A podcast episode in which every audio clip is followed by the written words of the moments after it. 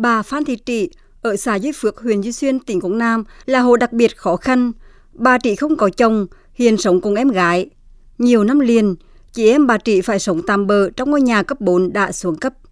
Mỗi lần mưa lũ, bà phải đi sơ tán qua nhà hàng xóm hoặc đến nhà văn hóa thôn tránh bào lũ. Mới đây, huyện Duy Xuyên và các nhà hảo tâm đã hỗ trợ 100 triệu đồng, bà Trị vay mượn thêm hơn 100 triệu đồng, xây nhà mới kiên cố, có gạc lửng để tránh lũ. Tất cả lúa gạo, thức ăn, nước uống đều đưa lên gác. Bây giờ, bà Phan Thị Trị yên tâm hơn mỗi lần mưa lũ. Mưa bổ về là chờ không lo nữa. Mấy cây là cứ sách đồ đi miết đó đó. Mà chờ có cái nhò chống lũ này kiên cố mừng. Bữa nay lục năm nay không sợ. Có nhò kiên cố rồi khổ đây.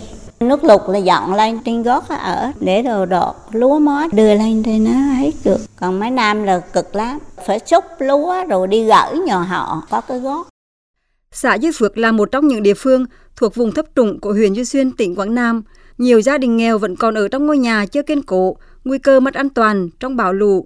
Mỗi lần mưa bão là phải sơ tán, di dời, cuộc sống của người dân xáo trộn, bất an.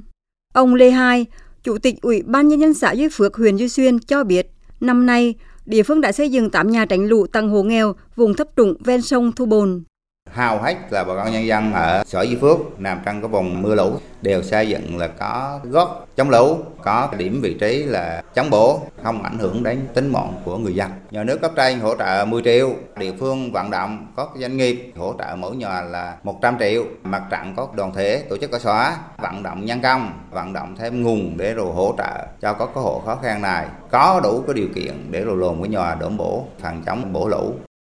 Đến nay, huyện Duy Xuyên, tỉnh Quảng Nam đã xây dựng gần 200 căn nhà chống lũ, giúp bà con trú tránh, hạn chế thiệt hại do thiên tai.